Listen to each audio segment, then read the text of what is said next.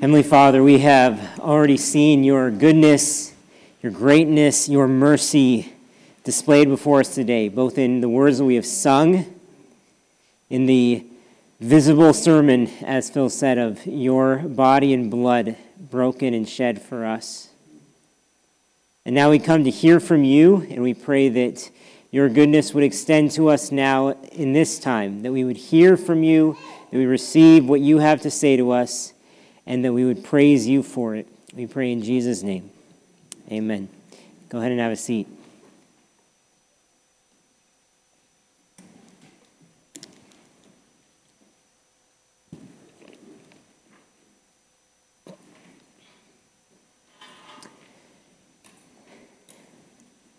Does God love you today? Amen. All right, we can go home. No, I'm just kidding. What do you think? Now, seriously, does God really love you? Or are you too much of a disappointment?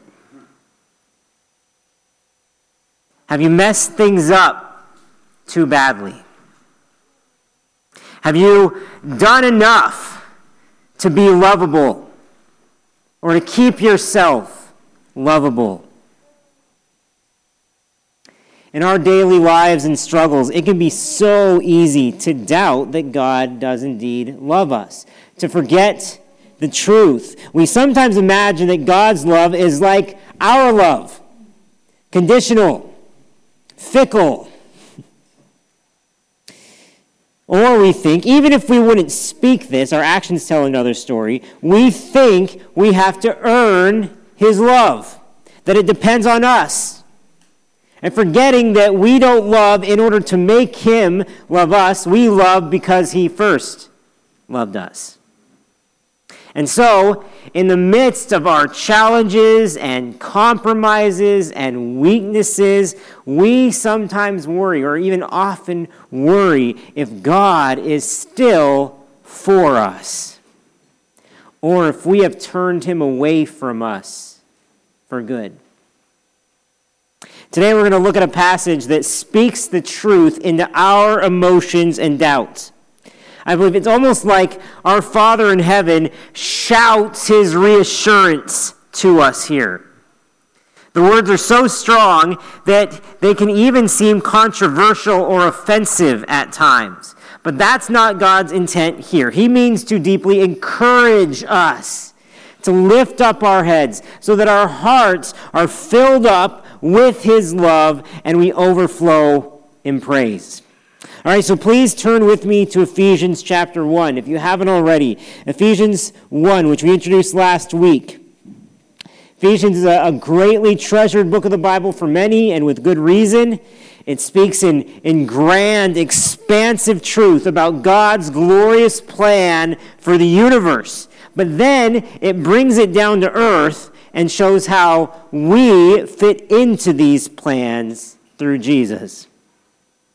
Last week we read just the prologue, which introduced it this way, this letter this way. It said, Paul, an apostle of Christ Jesus by the will of God, that's who wrote this, to the saints who are in Ephesus and are faithful in Christ Jesus. Grace to you and peace from God our Father and the Lord Jesus Christ. And as we meditated on the amazing grace and peace that God blesses us with in Christ, it made us want to praise the Lord, which is precisely what Paul does next. Verse 3 launches into an epic outburst of praise. Look, it says, Blessed be the God and Father of our Lord Jesus Christ. Now, before I go on, let me mention that verse 3 is the beginning of one long run on sentence, going from verse 3 all the way to verse 14.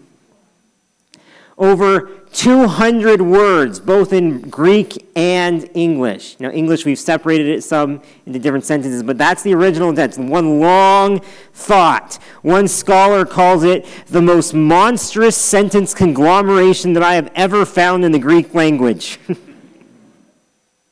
so, I'm warning you, I'm about to break a rule of preaching by splitting this up over three different sermons. But there's so much richness in Ephesians that we're going to often have to break it into small pieces in order to really grasp and appreciate what it says. So, Paul starts off, we saw, by praising God the Father of Jesus. He isn't just telling us to praise God, he's actually praising him right here. He's ascribing praise to the Father. Blessed be the God and Father of our Lord Jesus Christ. Now remember verse 2 called God our Father. This, so this is both Jesus and our Father. But there's a couple of things, even in this first line, that I think we need to address right at the start, lest they distract us as we go on. One is that we get confused when God is called the God of the Lord Jesus Christ. And there seems to be a, a distinction between Jesus and God, as if Jesus were not God. But that's not what this meant. This is not meant as a theological statement on Jesus' deity or not. This verse really is only referring to Christ in his humanity. Remember, Jesus is both God and man. You underestimate one of them, and it becomes heresy. We don't understand everything about how that worked, but Jesus didn't hesitate. We see in his life stories, he didn't hesitate to claim to be God, nor did he hesitate to pray to and praise his Father in heaven. So he is the God of the Lord Jesus Christ. That addresses the, the confusing part of that opening line. Now for the potentially bothersome part. When thinking of God as a father, our main frame of reference tends to be our own fathers. Our physical, earthly dads usually shape our view of God the Father, for better or worse. And so, if our Father is or was unloving, indifferent, absent, or abusive, it's hard to picture having a father who is loving, caring, present, or nurturing. However, when we see things this way, we really get things totally backwards. As author Michael Reeves explains, he says, Not everyone instinctively warms to the idea that God is a father. There are many for whom their, ex- their own experiences of overbearing, indifferent, or abusive fathers make their very guts squirm when they hear God spoken of as a father. One's heart goes out to the children of such fathers, and those of us who are fathers ourselves know that we are too far from perfect. But God the Father is not called Father because he copies earthly fathers. He is not some pumped up version of your dad. To transfer the failings of earthly fathers to him is quite simply a misstep. Indeed, things are the other way around. It is that all human fathers are supposed to reflect him. Only where some do that well, others do a better job of reflecting the devil. really, it's imperative that we learn to approach God as our truest Father that's who he is. And Paul's not really worried about these concerns that we have as he writes this passage. He's only concerned that God gets praise for who he is and what he's done. Look again, verse 3. It says, Blessed be the God and Father of our Lord Jesus Christ, who has blessed us in Christ with every spiritual blessing in the heavenly places. Notice the, the repetition of blessed, blessed, and blessing. Here's the main point of the verse. Okay, the Father has given every spiritual blessing to us in Christ. The Father has given every spiritual blessing to us who are in Christ Jesus. And last week we talked about believers being in Christ or being united with Christ. There's a tree in our yard that hangs over our driveway and where we park our van. And every now and then, I have to trim back the branches of the tree, otherwise, they grow and droop low enough that they hit our heads or block our van from parking. Now, I could point this out to you and say, the branches are overhanging the driveway. Or I could also say, the tree is overhanging the driveway. Both of these are true. Why? Because the, the branches are part of the tree. They're in the tree. They are organically connected to the tree, and the tree's life flows out to them. Now, when I cut off a branch, I can't say I cut off the tree. There's still a distinction between tree and branch.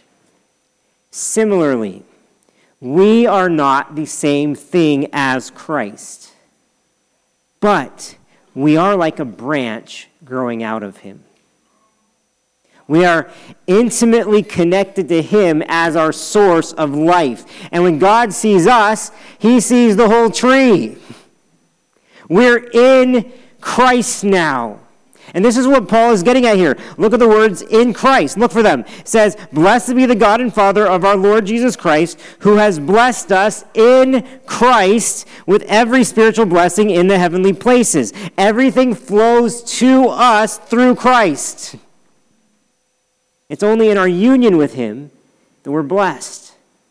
Without Him, we're like a, a broken off dead branch lying on the ground.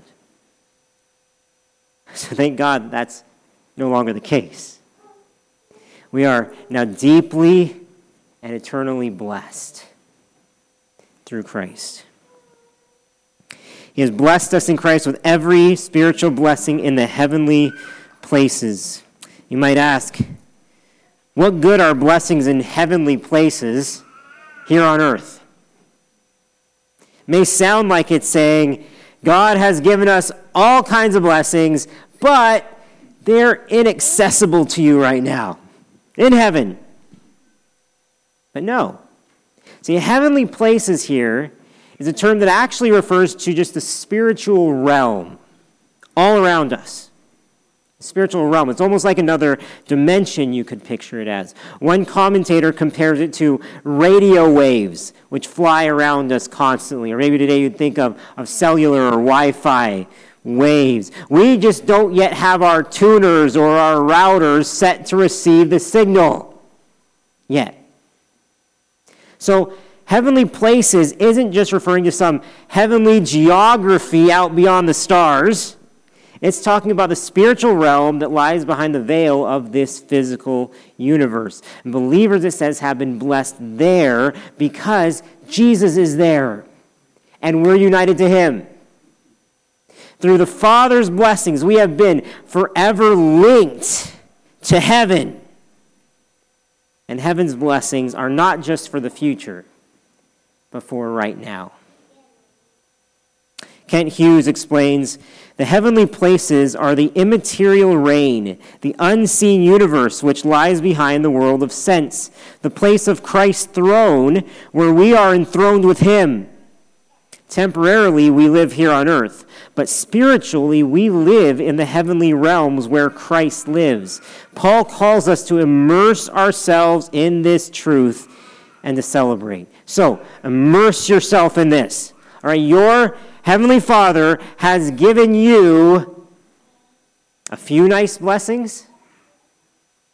No. He's given you many wonderful blessings?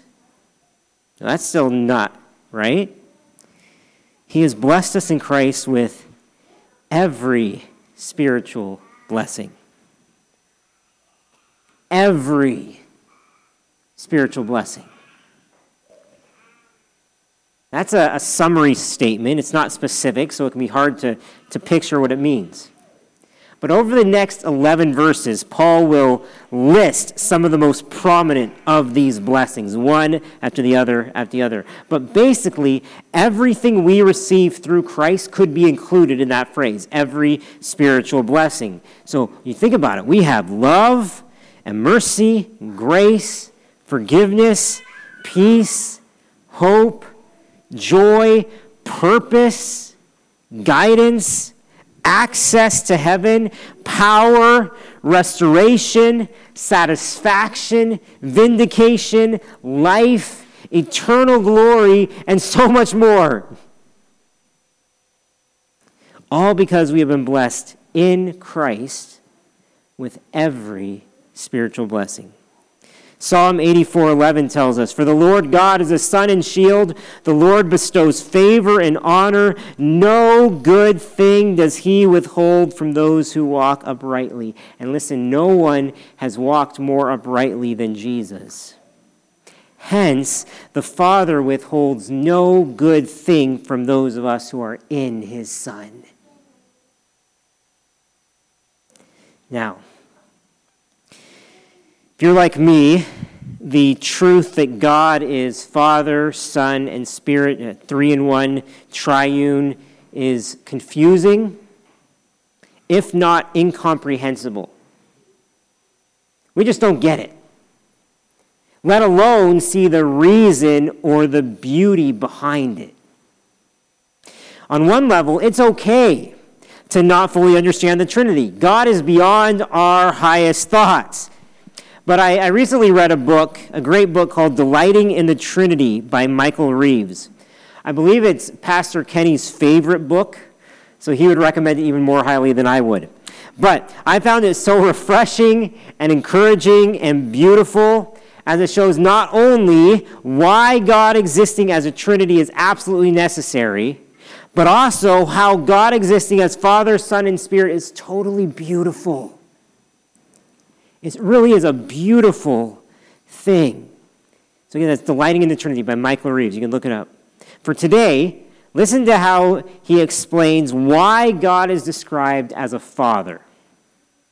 Says this The Father is called Father because he is a father. And a father is a person who gives life, who begets children. Now, that insight is like a stick of dynamite in all our thoughts about God. For if before all things God was eternally a father, then this God is an inherently outgoing, life giving God. He did not give life for the first time when he decided to create. From eternity, he has been life giving. To be a father, then, means to love, to give out life, to beget the Son. Before anything else, for all eternity, this God was loving, giving life to, and delighting in his Son. Do you get what that's saying? Like God is inherently life giving, outgoing, loving. And so, if He is that inherently from eternity past, He must have eternally had an object of that life and love. And that's a Son. And it's out of the overflow of the Father's life and love that we're then created. Now, have we shown ourselves to be worthy recipients of such lavish love? no. That's why it's grace. Undeserved favor, undeserved blessings. We wonder why would God still love us even after we spurned his blessings? Why would he do that? And the answer is that his love is not dependent on our response. It preceded ours. Today we'll see a couple of the really astonishing spiritual blessings we have in Christ. And the first one is that that the Father initiated his eternal love for us in Christ. It came first to restate that he loved us first and his love goes way back.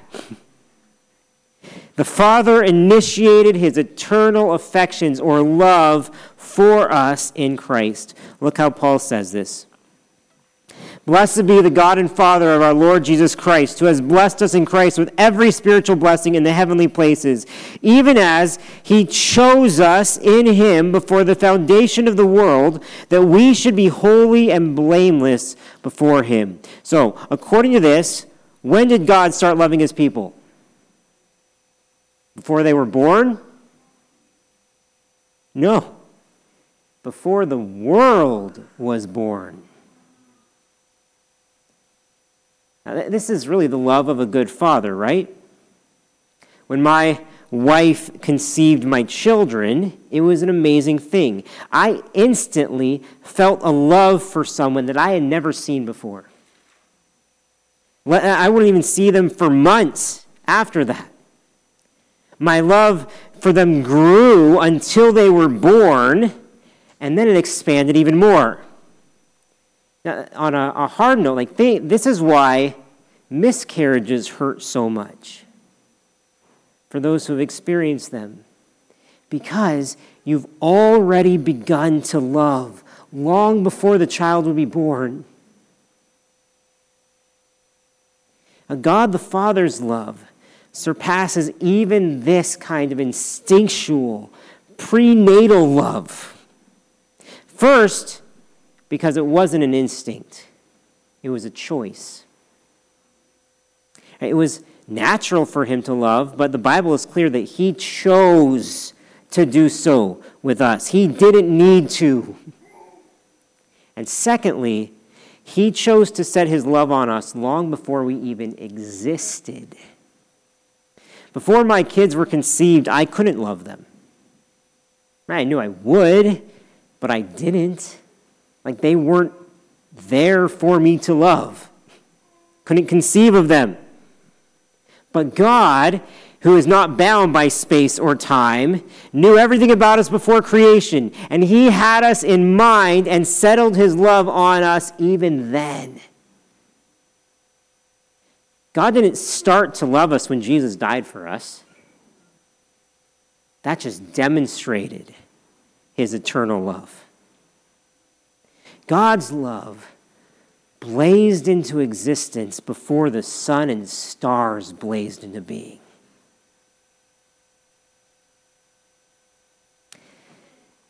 Now, I know that talking about God choosing us raises all kinds of questions in our minds. Theologically speaking, this refers to what we call election, not the election this week, different kind. God chooses us. The next verse in Ephesians that we're going to look at also talks about predestination. And these ideas confuse us, worry us, because we feel like we chose to follow the Lord. So if God chose us and predestined us, we wonder if we have any free will in the matter.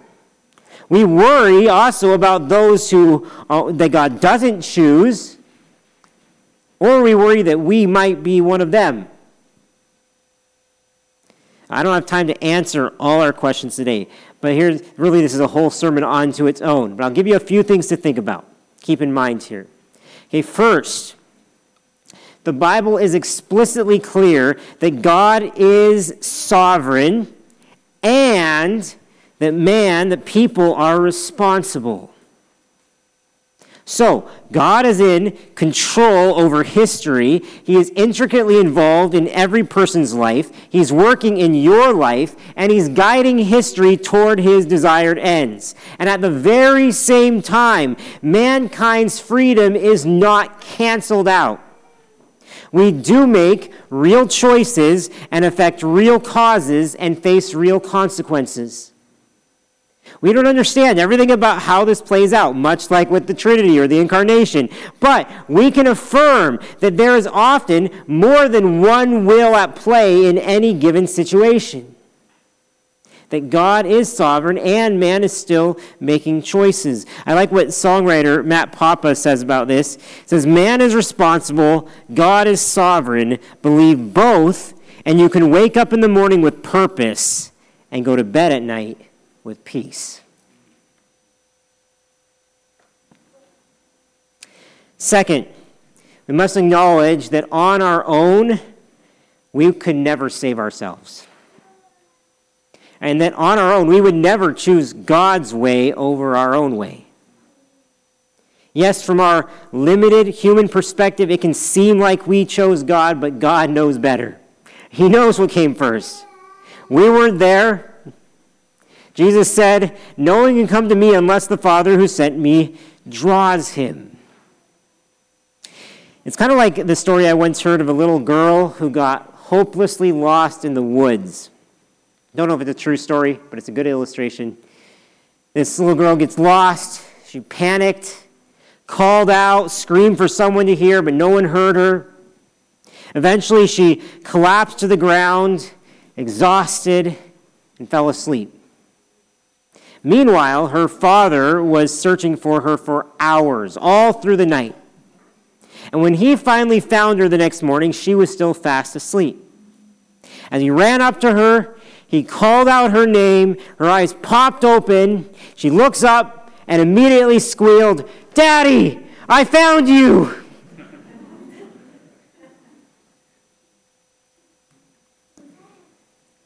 We were more than just asleep when God found us. Ephesians is going to tell us we were dead. Kent Hughes puts it well, says we must never allow our subjective experience of choosing Christ to water down the fact that we would not have chosen him if he did not first chosen us. The doctrine of election presents us with a God who defies finite analysis. It lets God be God. We can admit that the first step in our salvation is a step that we didn't take. It was all God's move, and God's choice, and God's grace, and God's love. So praise God. Third, about those who are not chosen, we wonder how can this be fair? And this is a tough question that deserves a much longer response than I'll give it today. But the simple answer is no, it's not fair. It's not fair that God would love or choose anyone. But aren't you glad He does? Fair and you wouldn't have been chosen. It's not fair that I could wholeheartedly reject God and have Him love me anyway. It's not fair that every single human being is not damned forever. What is entirely fair is that those who utterly reject God will live without Him. It's not fair that Jesus suffered and died in my place, in your place. And that's what makes it grace. See, election, when we talk about these, it's not an act of, of unfair exclusion, it's an act of gracious inclusion. If you're a believer in Christ, He chose you you, of all people, us. Does that not just. Who am I to receive that kind of love? And that plays into the very purpose that Paul was writing these words in Ephesians. Look again. He says, verse 4 Even as he chose us in him before the foundation of the world, that we should be holy and blameless before him. In love, he predestined us for adoption as sons through Jesus Christ, according to the purpose of his will, to the praise of his glorious grace. Like our election and predestination presented here as negative or positive things. Overwhelmingly positive, right? Do these sound like things that should worry us or make us worship? Does it seem like Paul is bludgeoning people over the head with God's sovereignty? T U L I F. Or is he wanting us to fall to our knees in awe? Bryan Chapell explains that the message of God's love preceding our accomplishments and outlasting our failures, actually, look at that again, preceding our accomplishments, outlasting our failures, was meant to give us a profound sense of confidence and security in God's love so that we will not despair in situations of great difficulty, pain, and shame. That's why this is here, to give us confidence in God, to inspire us to worship God, and to lead us to trust God. And I don't know if you noticed what Paul gave as the reason that God chose us here. It says, even as he chose us in him before the foundation of the world, that we should be holy and blameless before him. In other words, love might choose us and find us as we are, but it doesn't leave us there. We may be chosen and secure, but that doesn't mean we can just live however we like. The Father initiated his eternal love in Christ, and that love is a hallowing, purifying, transforming love. The reason that you have been loved and saved by God is to become holy in His sight. From one, one angle, you already are holy, as we saw last week. We are saints. From another, we're meant to grow in holiness, to be sanctified, until the day we are made entirely blameless before his throne. I mean, are you ever ashamed of your behavior? The way you're living your life? I know I certainly am, at least when I stop long enough to think about it. And this world, I tell you, will try to shame you for just about anything every chance it gets. But in God's sight, ultimately the only one who will truly matter, things are different now. As Chapell says, God no longer blames us for what shames us. The holiness that God requires, He also supplies, not by our works, but by our union with His holy Son, who shares with us His own status of holiness. This is cause for amazement. God sees me as being as holy as His own Son. We're chosen that we should be holy and blameless before Him. This is God's ultimate desire for all people, and we invariably fall short. So He chose us to be, so we would become holy because we couldn't become holy on our own. And He sent His Son to live a holy life and then die, taking our blame in our place. I hope you realize just how unfathomably loved you are today by your Father in heaven. No matter who you are, what you've done, He made a way for you to lose your shame, lose your blame. He made a, a way for you to be clean, forgiven, free, and forgiven through Jesus. So if you haven't already, I pray, I hope that you would turn to Jesus to save you today. Please come talk with us or, message us or talk to the person who you came with.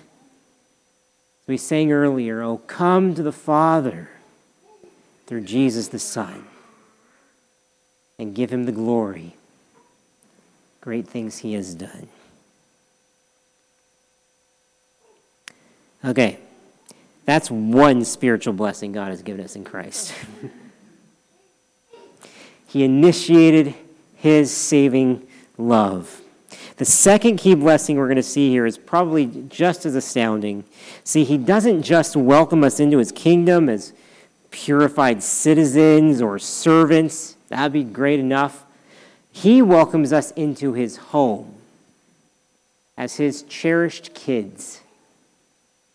Look again. At very tail end of verse 4, it says, In love, he predestined us for adoption as sons through Jesus Christ, according to the purpose of his will. And so we see that the Father formed his forever family out of us in Christ. The Father was pleased, it made him happy to form his family, his forever family, out of us in Christ. By the way, the words in love there, you might have seen start before verse 5. It's because we're not sure which sentence it really belongs to. Ultimately, it doesn't matter. It's all one long thought. All of this is done in love. But in this case, it says he, he predestined us in love. He set our destiny in advance. And again, predestination can seem like a scary thing, but in the Bible, it's glorious. And God's love is what led him to do this. And we're predestined for adoption. Adoption. He predestined us for adoption as sons through Jesus Christ. Now, he's not excluding ladies there, saying only men are adopted as sons. This was a reference to the form of adoption practiced in the Roman world. Whenever someone adopted a child in the Roman Empire, male or female, they became a son, which was a legal term. It's a term that, that ensured that they would officially enjoy all of the privileges, rights, obligations, and inheritance of any natural born children. So, you wouldn't be allowed to favor your biological kids over adopted ones at all. They would be considered just as much part of the family. And eventually, they'd receive an equal share of the inheritance. Now, question Who is God the Father's only naturally begotten child? God the Son, Jesus Christ. Which means, if we are now sons of God, this is, this is mind blowing. If we're now sons of God, we are welcomed into his household, but more than that, we will be treated like Jesus deserves to be treated. Like, we're not second class children of God. We're united to his son. So we can call him Father or Abba and pray to him as our Father, knowing that he cares for us. Like any good parent, God will actively love us as his children, nourishing, nurturing, disciplining, training us until we bear his family resemblance.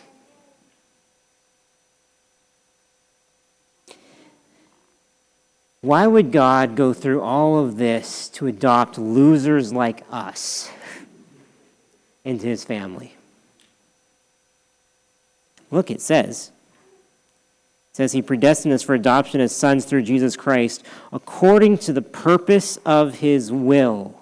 Other translations say according to his good pleasure or will. God took pleasure in planning out his forever family. This is what he wanted all along. He wanted it. Like he doesn't stumble upon us as destitute orphans on the side of a road and take pity on us. He seeks us out. He chooses us when he doesn't need to, and he delights in bringing us home. Have you, have you sensed what an honor it is to be adopted by God the Father, the Creator and King of the universe? Or, brother or sister, have you begun to take your privileged position for granted?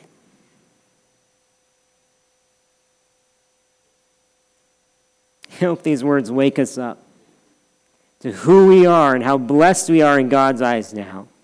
And in response to God's blessings, we should then be led to bless Him in return. And we shouldn't only bless God for his gifts to us. We worship because he is worthy, period. But at the same time, the Father is by nature always giving. Every good gift and every perfect gift is from above, coming down from the Father of lights. And being blessed by him should always lead us to praise. Verse 6 brings us full circle for today. Even though Paul is far from done, look at it. It says, In love, he predestined us for adoption as sons through Jesus Christ, according to the purpose of his will, to the praise of his glorious grace, with which he has blessed us in the beloved. So, the end goal of this passage, what God wants most from us here, is not our obedience or our endurance or our repentance, though those are always good things. He wants our praise, our hearts, worship. For us to, to join in the eternal song, glorifying His grace. He has done what we could never do. And so, bless the Father for His glorious grace to us in Christ. Let us bless the Lord, our Father in heaven, for his glorious grace to us in Christ. Like really praising God has been the whole point, the whole applicational point of this passage all along. Look back at verse 3, where it said, Blessed be the God and Father of our Lord Jesus Christ, who has blessed us in Christ with every spiritual blessing in the heavenly places. And then we saw he chose us in Christ, he's making us holy in Christ, and he loved us in Christ, and he adopted us in Christ. All, verse 6, to the praise of his glorious grace with which he has blessed us in the beloved. Like there's a, a reason that we put worship God as our number one mission as a church. Like, yes, we are meant to grow together and to serve others as the church of Christ, but all of these flow out of hearts that are united around the worship and praise of God. First and foremost. This is all to the praise of his glorious grace with which he has blessed us. We talked a lot about grace last week. Paul brings it back up here when it says that he has blessed us with grace. The word he uses is literally grace as a verb. So he has graced or be graced us with grace. So praise him for his grace. Paul calls it his glorious grace here, which means it reflects God's glory and character. God's choice of people like us to be his children arises from his grace, and the final goal of this is that it would resound to the praise of his grace. So you see, God is both the origin and the goal of salvation. And again, we see that this only comes to us through Jesus. We are blessed in the beloved. In the beloved. Maybe Paul says that just so he doesn't have to repeat in Christ again. Not really. In the beloved just hammers home the point of how much we are loved by the Father. Because Jesus is his capital B beloved Son. The same language is used at Jesus' baptism and his transfiguration. But in Christ, like we've seen, we are shockingly loved as much as Jesus. We are beloved in the beloved. We're tempted to water that down. It can't be that strong. We can't. It's right there. See what kind of love the Father has given to us, that we should be called children of God. And so we are. And so we are. Author Daniel Taylor tells a story that I've shared before. It's worth sharing again from when he was in grade six in the 1950s. He says that in his school, they taught all the kids the basics of square dancing. Not the usual subject you see today. But the boys would all line up and then take turns picking a girl to be their dance partner. And Taylor describes the scene. says the girl as the girls were chosen, they left their desk and joined the snot-nosed kid who had honored them with his favor. Believe me, the boys did not like doing this. Think of you in grade 6. But think about those girls. Think about waiting to get picked. Think about worrying that you'd get picked by someone you couldn't stand. Think about worrying that you wouldn't get picked at all. Think if you were Mary. He then describes Miss Mary. She wasn't pretty, smart, or athletic. Actually, when she was younger, she had polio, which left her partially handicapped bad legs, curled arms. One day, Daniel's teacher pulled him aside and asked him, Daniel, next time we have square dancing, I want you to choose Mary. And he recalls, she may as well have told me to fly to Mars. It was an idea so new and so inconceivable that I could barely hold it in my head. Who would pick Mary when there was Linda or Shelley or Doreen? And then my teacher did a really rotten thing. She told me that it is what a Christian should do. I immediately knew I was doomed. I was doomed because I knew she was right. It was exactly the kind of thing Jesus would have done. The day came, and Daniel thought this if God really loved me, he would make me last in line. Then picking Mary will cause no stir. I will have done the right thing, and it won't have cost me anything. Any guesses as to where he ended up?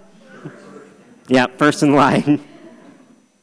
Everyone was looking at him, waiting him, except for Mary, who sat staring down at her desk. And Daniel was asked to choose his partner, and he said, Then I heard my own voice say, I choose Mary. Never has reluctant virtue been so rewarded. I can still see her face, undimmed in my memory. She lifted her head, and on her face, reddened with pleasure and surprise and embarrassment, was the most genuine look of delight that I have ever seen, before or since genuine look of delight. That is a fitting response and reaction for us when we realize that God has called our name and said, I choose you. We're Mary. We're crippled by our sin, bad hearts, and bad legs unlovely, and He lifts our heads, and He makes us lovely.